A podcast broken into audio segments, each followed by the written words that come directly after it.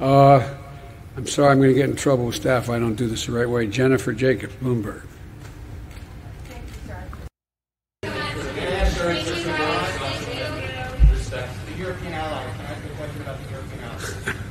I'm going to get in trouble with my my staff. Yeah, go ahead, but I pre- pretend that you didn't answer you.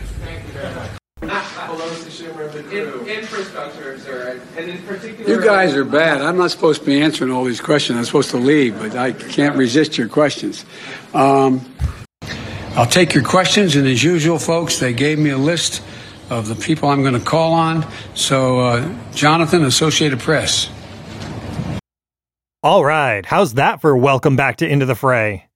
Biden was the one supposedly elected leader of the free world. Who is it he's reporting to?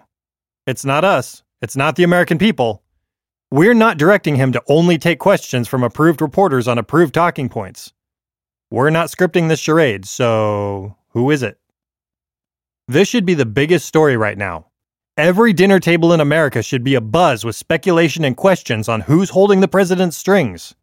What bigger national security threat could we possibly have than the president taking marching orders? Who's giving the orders? Whomever it is, we didn't elect them. Who's actually driving the bus right now? That's it.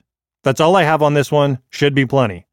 The President of the United States is taking orders from someone or some group. He's being handled. And therefore, so are we. Chew on that one for a bit. Be informed, stay safe, don't do anything stupid.